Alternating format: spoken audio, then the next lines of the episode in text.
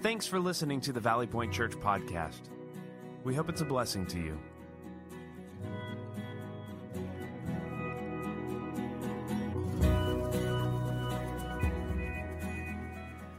Mercy triumphs when it comes to God and His redemptive work. Mercy, it triumphs. What an extraordinary thought, and one that we want to continue contemplating as we move through our time together. I have one more final sacred word to share with you as we come to the conclusion of our summer theme called Reclaiming Sacred Words. So please take out your talk notes and let's fill in some blanks. Our word for today is the word salvation. This is probably a familiar term to many of us, but I really believe when we understand it, when we truly understand it as it is revealed to us throughout Scripture, and this term is pervasive from front to back when you think about God's redemptive story of reaching out to rescue and save humans. When we really understand this word in light of what we find in Scripture, it is absolutely transformative. So let's think about this word, salvation. I want to begin with a story about when my family was much younger and we were living in Illinois at the time. Our kids, we only have four of them at this particular time, were ranging in age from two to nine, and we took some time to vacation in a place called Lake Geneva, Wisconsin. It was approximately 45 minutes from where we lived. There was a beautiful lake there and a wonderful village area where you could dine and shop, and it was just a great place. So we got our four little kids together and we went to Lake Geneva and we were having a wonderful time. My Chandler, who was four years old at the time, we actually just dropped him off for his first year of college on Thursday. So that tells you how long ago this was. Let me ask you this How many of you have dropped off kids at college in the past few days? All right, keep your hands up, please. Keep your hands up. Look around the room. Pray for these people, okay? they may need to cry on your shoulder or they may need to punch you. I don't know, emotions are high, so it could be one thing or the other but be in prayer for these people because the whole process of taking your kids to college and dropping them off is absolutely terrible. It's terrible, the whole thing. So we dropped off Chandler, and so I'm kind of reminiscing about him. And I recalled, as I thought about this word salvation, a story related to Chandler when we were in Lake Geneva when he was four years old. So, Chandler, at that particular time, he loved beanie babies. You remember beanie babies? I want to introduce you to Razzie the raccoon. Chandler loved Razzie. I think it's because he has a mask and a tail, and they were great friends. Wherever you found Chandler, Razzie, right there. And if you saw Razzie, no doubt Chandler was hanging on to him for dear life. So we're vacationing in Lake Geneva. We're walking around the village area, having a wonderful time, and all of a sudden, my young family begins to panic because Chandler couldn't find Razzie. And he had been walking around with him, but Razzie was nowhere to be found. And so his older brother and his older sister are worried, and his younger sister was worried as well because where could Razzie be? We've got to find Razzie or Chandler will be scarred for life. So we begin looking around the little town area, and sure enough, we found Razzie sitting in the middle of an intersection. Chandler had dropped Razzie when we crossed the street, and so I remember looking over there and thinking, you know what, he's got a lot of beanie babies. I'm sure we don't really need Razzie, and I'm communicating this to Tanya, and she's kind of doing the like, oh, okay, okay, I got to go and rescue Razzie, who is sure to perish if I don't go and get him from the middle of the street. So, what happened next at least in my mind, as I recall this story so many years later, is something from the scene of a great rescue movie. I was bounding over tall buildings, hurdling cars that were on fire, and fending off all of the evil forces who wanted to hurt Razzie. And things are exploding, but yet I made it to the middle of the street and walked through all kinds of peril and pain so that I could scoop up Razzie and take him back to my beloved son so that he could survive. That's how I picture the story happening in my mind. Of course, it was much less dramatic than that. I simply walked into the intersection and I picked up Razzie and I brought him back to Chandler. And I love talking about Chandler now that he's not here to complain about my stories about him. It's great. Now, I, I, I have my kids sign waivers whenever I talk about them, but it was a great day for Chandler. And actually, we now refer to this event in our family as the day that dad saved Razzie.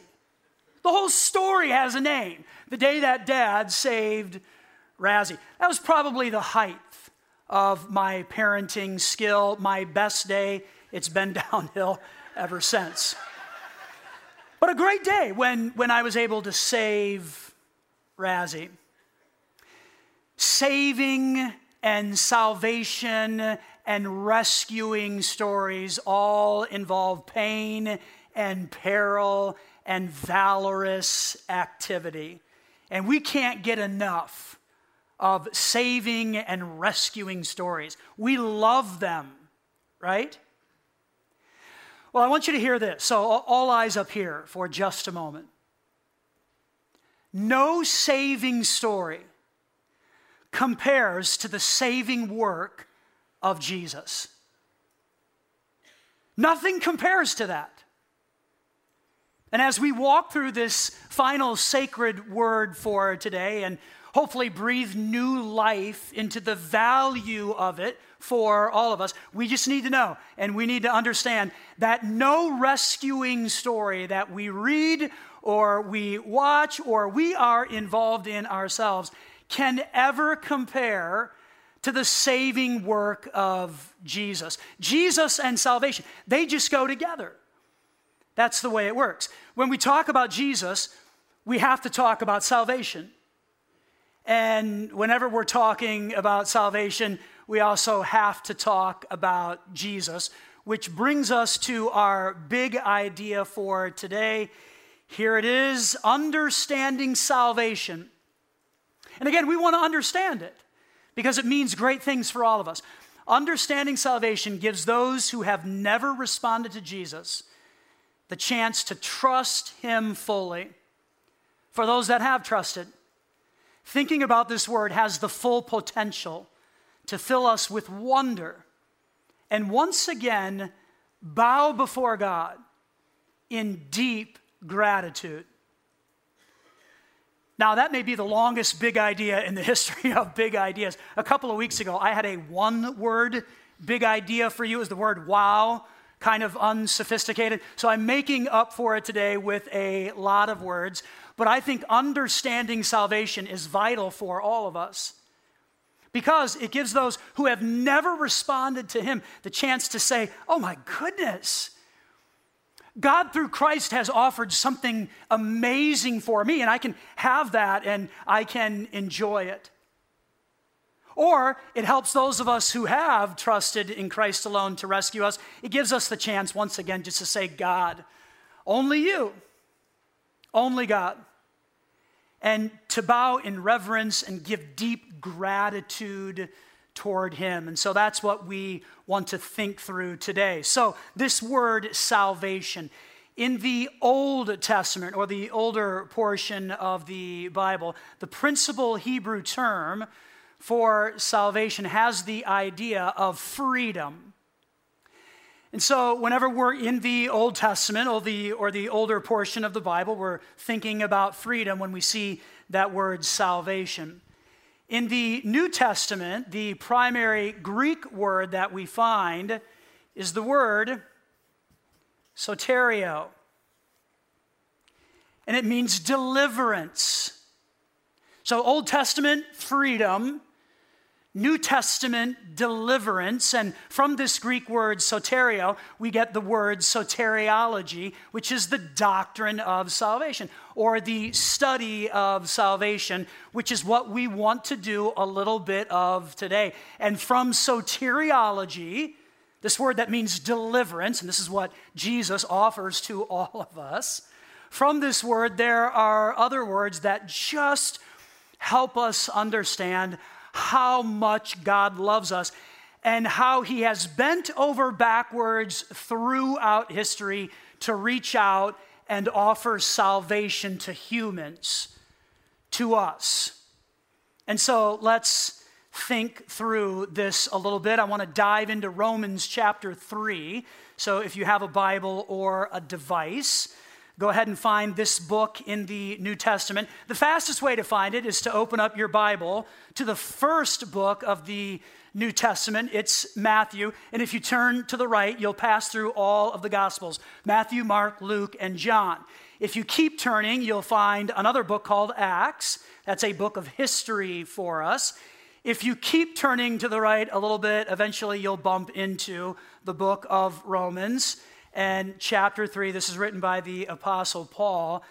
And here's what he says to us. Keep in mind, we're thinking about salvation. Okay? Here we go. Verse 21. But now, God has shown us a way to be made right with Him without keeping the requirements of the law as was promised in the writings of Moses and the prophets long ago. Very good news here. Let's read it again. But now God has shown us a way to be made right with Him without keeping the requirements of the law as was promised in the writings of Moses and the prophets long ago. God has shown us a way to be made right with Him. I think the question becomes how? Right? Because that sounds good. I want to be right with God. So, how does that actually happen? Well, let's keep reading. Verse 22.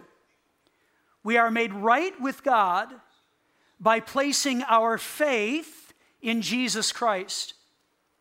And this is true for everyone who believes, no matter who we are. this is true for everyone who believes, no matter who we are. This is fantastic. Verse 23 For everyone has sinned. We all fall short of God's glorious standard. That's the bad news. That's the truth about all of us. We've all sinned. We all miss the mark. We all fall short of this glorious standard that God has set. Yet God, in His grace, freely makes us right in His sight. Okay, let's look at that again. Yet God, in His grace, freely makes us right in His sight. Do you see that phrase there? Makes us right in His sight. Do you see that? Nod your head a little bit so I know you're still with me. Okay, that actually means to be justified, and some versions would actually say, Yet God, in His grace, He has justified us. This is a legal proclamation given by God where He declares us righteous. And it involves this it involves the acquittal of all of our wrong. So that's removed from the slate and then we are also given then a right standing before God. So this verse is amazing. Yet God in his grace, he freely justifies us. He makes us right in his sight. He declares us righteous. We are acquitted of our sins, and we now have a right standing with God. Really good news. Now, how did all of this happen? Well, he did this through Christ Jesus when he freed us from the penalty for our sins. For God presented Jesus as the sacrifice for sin. People are made right with God when they believe that Jesus sacrificed his life, shedding his blood. Okay, I want to walk through two key words that fall right out of this passage that are part of understanding the doctrine of salvation. And if you have ever wondered, what does salvation actually mean and how does one attain salvation? Here at Valley Point, we like to use the phrase trusting in Jesus alone. And what does that mean? And how does one do that? Or being born again. That's another phrase that you often hear. Salvation, trusting in Jesus alone and being born again. What do these terms mean? If you have ever wondered about that and how that actually happens, I want to do my very best today to just be clear on what that means and what God offers to all of us and how we can have it and enjoy it for life. So if you're wondering about that, I am so glad that you are here at Valley Point. You need to know this is a safe place for you to investigate and to question. Hopefully, today I will bring some clarity to the word salvation and how you can know you have it. Because Scripture makes that pretty clear. You can actually know. Now, maybe you're here and you're on the other side of that. You've trusted in Christ and you're wondering, why do I really need to hear all of this again? Well, I would posit to you that this is all very valuable because it gives us the chance once again to say, only God. Only God. And there are some things that happen to you without you ever even knowing it when you trusted in Christ that are good for us to know because it helps us bow before God with deep respect and deep reverence. And so we want to think through that a little bit. Okay, this is great stuff let's get to our first word. Here it is it's the word justification. Justification, and it means to declare righteous, to be made right with God. Justification, to declare someone to be right. If you have trusted in Jesus alone to rescue you, there was a legal proclamation made by God Himself on your behalf, where you were declared right before God. And again, that involved the acquittal of your sins and a right standing before God. That happened to you when you trusted in Jesus alone to rescue you. And here's the deal it was instantaneous. Without us even knowing that or even feeling that, when we trust in Jesus alone without adding anything to that, we are declared right by God and it's instantaneous. And get this, we're declared right by God Himself, which makes it sure and solid and lasting it's not like God sent a lower ranking official to say, okay, well, here's this person, and are we going to declare them right? You know, I don't know. Here, here's what they did last night. Are we sure about this? And, well, you figure it out. Maybe they can prove themselves in time. That's not the way it worked. Faith in Christ, instantaneously declared right by God Himself, which makes it sure and lasting. And the trigger for all of that is faith. That's justification. When you trusted in Christ, if that's something that happened to you, instantaneously declared right by God Himself, and all of that happened by faith. Here is one way that we can illustrate this. I've shared this with you before, but I want to share it again because I think it may be helpful. Pre justification. So before we put our faith in Christ and we're made right with God, Let's just think about that life. And may, maybe that's how you feel right now, or your sense of where you stand before God. You haven't put your faith in Christ. So let's just think about this from a debts and an assets standpoint, because we all pretty much understand how that works. So think about this before justification, before being declared right by God Himself instantaneously, our sins the things we do that miss the mark of God's perfection, they just accrue all throughout life. Every thought, motive, action, missing the mark. of God's perfection to where our debt column is full to overflowing. Before justification, this is a picture of our life a lot of debts, and sins just accumulate all throughout life. Now, let's think about our assets before justification.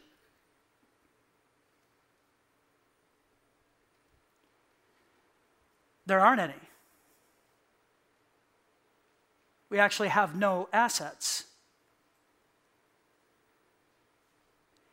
Now, I will confess to you, I am not a financial advisor by any means. I'm not a financial wizard, but I do know that if you have more debts than assets, you're in a lot of trouble. You're in a lot of trouble. And you have to find a way to do something about that.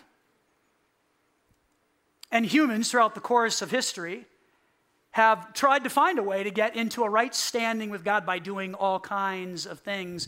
But yet, what we discover is that the debt column continues to accumulate, and we have no assets when it comes to our standing before God.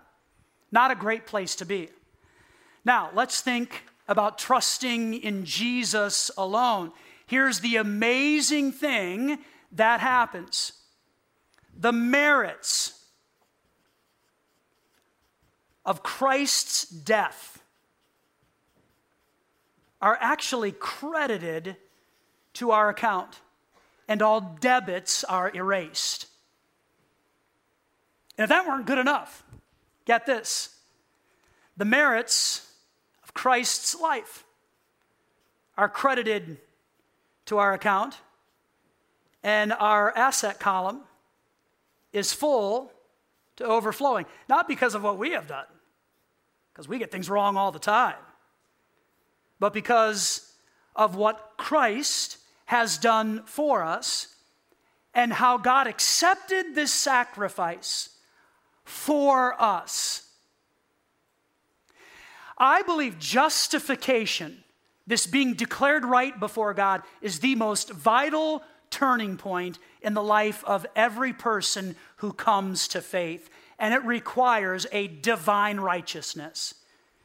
It requires that because remember, here we are before Christ, a lot of debts, no assets. Not a good place to be. Not good at all. But when we put our faith in Jesus alone, we get the merits of his death credited to our account, debits are erased, and we get the merits of his life credited to our account, and now the asset column is full to overflowing, not because of what we have accomplished, but through our faith. This is what has happened to us when we trusted in Christ alone. Small thing? I don't think so. I mean, again, if we have walked through this, we should constantly bow before God and say, Thank you so much for extending generosity to me and declaring me right through my faith in Jesus. Justification, a very important word. It means to be declared right. If you have put your faith in Jesus, that happened to you. Debt column erased, asset column now overflowing because of the righteousness of Christ. Very good news. One more word it's the word faith, and that has the idea of trust. When we put our faith in something, trust is involved. And so, trust and faith, they work together. Back to the text, verse 22 says this we are made right with God by placing our, say the word with me, church, faith, trust. Here's how it happens we are made right with God by placing our faith, our trust in Jesus Christ. And this is true for everyone who believes, no matter who we are. No matter who we are. the inclusivity of the gospel is beautiful. We've been singing about that today. No matter who you are, it's available to you. Let's think about saving faith this way. I have four thinking points when it comes to faith. Here's number one saving faith is not devoid of knowledge. Okay? It's not a blind leap of faith, it is more than a feeling. It's more than a feeling. La, da, da. Great Boston song from 1976, right? And you're going to be humming that all day long now. Just know that will help you understand salvation. Who knew? Right? Just think about that because saving faith is not devoid of knowledge. It is not a blind leap of faith, it's more than a feeling. Christianity is not a crutch for the intellectually weak. It involves knowledge. You have to understand a few things. Number two, it is one thing to know intellectually that Romans speaks of depravity or sin. It is something else to believe that those things are true of me. Faith involves assent. All right, God says that we are sinners. I know that's true of the person sitting next to me or behind me or in front of me, but I don't know about me. Saving faith requires us to say, those things are true of me of me. And here I am, debt column overflowing. And I have nothing to offer Christ. Everything falls short of his glorious standard. That's true of me. So faith involves assent. Number three, there must be a choice, a reliance on Christ alone. See, Jesus doesn't force himself on anyone. We can choose to say, I don't believe that, I don't want that, I don't need that, and we can walk away from what he offers. So there is a choice. There must be a reliance on Christ alone without adding anything to that. And then finally, the strength of one's faith is not relevant to justification. If it were, that would indicate I bring something to the table. I have a strength in this. I'm confident or I am sure. Let me ask you this Have you ever doubted your faith? Like, I'm not so sure about this because I know how I think or how I act. And maybe it didn't really take. Maybe I don't have faith in Jesus. Have you ever doubted your faith? I know that I have at times. When that happens, we have to go back to what God says about us and about being made right with Him. It is through no effort of our own. So even if our faith is shaky and weak and we are unsure, it's not about the strength of our faith. It's about the reality of what God has done for us, who said, I have provided a divine righteousness for you. You look like this, but when you trust, I declared you right instantly and I did that by faith, the merits of Christ's death credited to your account, the merits of Christ's life credited to your account through no effort of your own. So the strength of one's faith is not relevant to justification. All of this, all of this, really amazing stuff. All of this through Jesus himself. And that's why, when it comes to salvation, Jesus is the most important topic. And why Jesus and salvation, they just go together. And when we talk about salvation, we have to talk about Jesus. When we talk about Jesus, we have to talk about salvation and justification and faith. Let's go back to the text, verse 27. Can we boast then that we have done anything to be accepted by God? No. No, no, no, because our acquittal, our pardon, is not based on obeying the law, or it's not based on stuff we do. It is based on, say the word with me, faith. So, conclusion here's the wrap up we are made right with God through and not by obeying the law. Great news. Great news. Two takeaways. Number one, if you have trusted in Jesus alone, here's what I want for you to do today walk with confidence. Okay? If you have trusted in Jesus alone, walk with confidence because this is you. The merits of Christ's death given to you, the merits of Christ's life given to you, not through your effort, but because of what God has done through Christ. So walk with confidence. You belong to God. You sit in the palm of His hand, and Scripture talks about how no one can remove us from the palm of our Father. No one can snatch us is the language there. No one can take us from the Father's hand. You're secure in Him. So walk with confidence, okay? Even if you feel shaky, even if you wonder, even if you can't figure it all out, who can, right? Walk with confidence because God has done something for you, maybe without you even knowing it or feeling it. So have confidence today in your friendship with God and allow that to drive you. Now, if you're here and you have never trusted in Jesus, I want you to know you can. You can. Because the love of Christ is available to all. It doesn't matter who you are. That's the inclusivity of what God offers to every single person. So if you've trusted, walk with confidence. You've been declared right by God Himself. And if you haven't, no, that's available to you through putting your faith in Christ alone. Father, these are some wonderful thoughts that we have considered today. Mercy triumphs. Mercy triumphs. We've been considering this and resting in what you say about the person of Jesus and what he offers to all.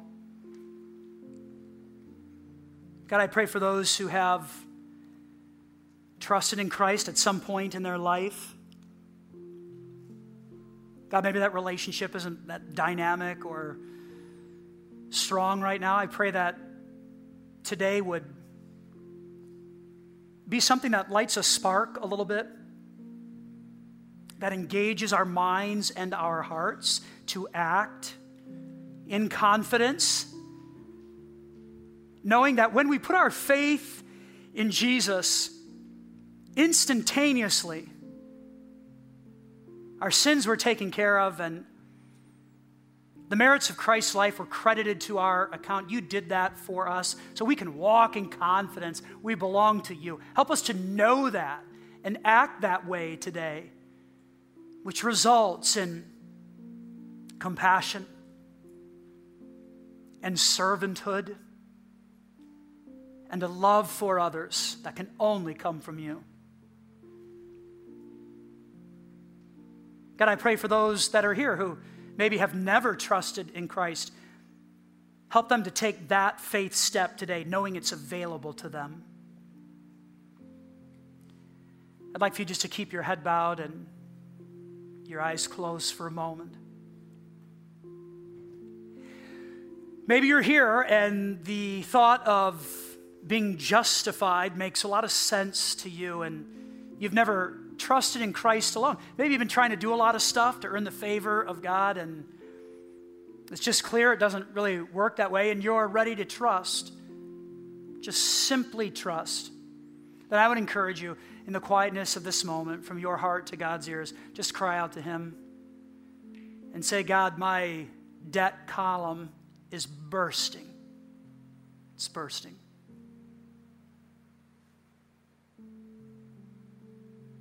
And I've fallen short of your glorious standard. But I understand what you offer through the person of Jesus. And so right now I trust in Him alone to rescue me. And I want to embrace His leadership and forgiveness. I want to be justified. Ask God for that.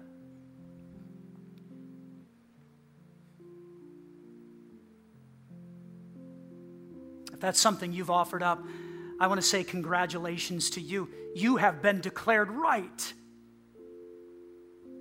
There has been an acquittal, And you have a right standing before God, and He did all of that instantaneously for you. Congratulations. You have a forever friend in God, and He will never leave you or abandon you. You're justified. God, we thank you for this summer theme.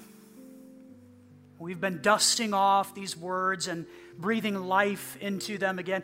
Salvation's not an uncommon word, but God, I pray that it would take on new meaning for us today. As we just remember all that you did for us, may we never forget. We thank you and we bow before you in deep gratitude in Jesus' name. Amen. Thanks for listening. If you call Valley Point Church home or would like to make a donation, please go to valleypointchurch.com slash online giving. If you're in need of prayer, we would love to serve you in that way. Send us a message at prayer at valleypointchurch.com. Be blessed.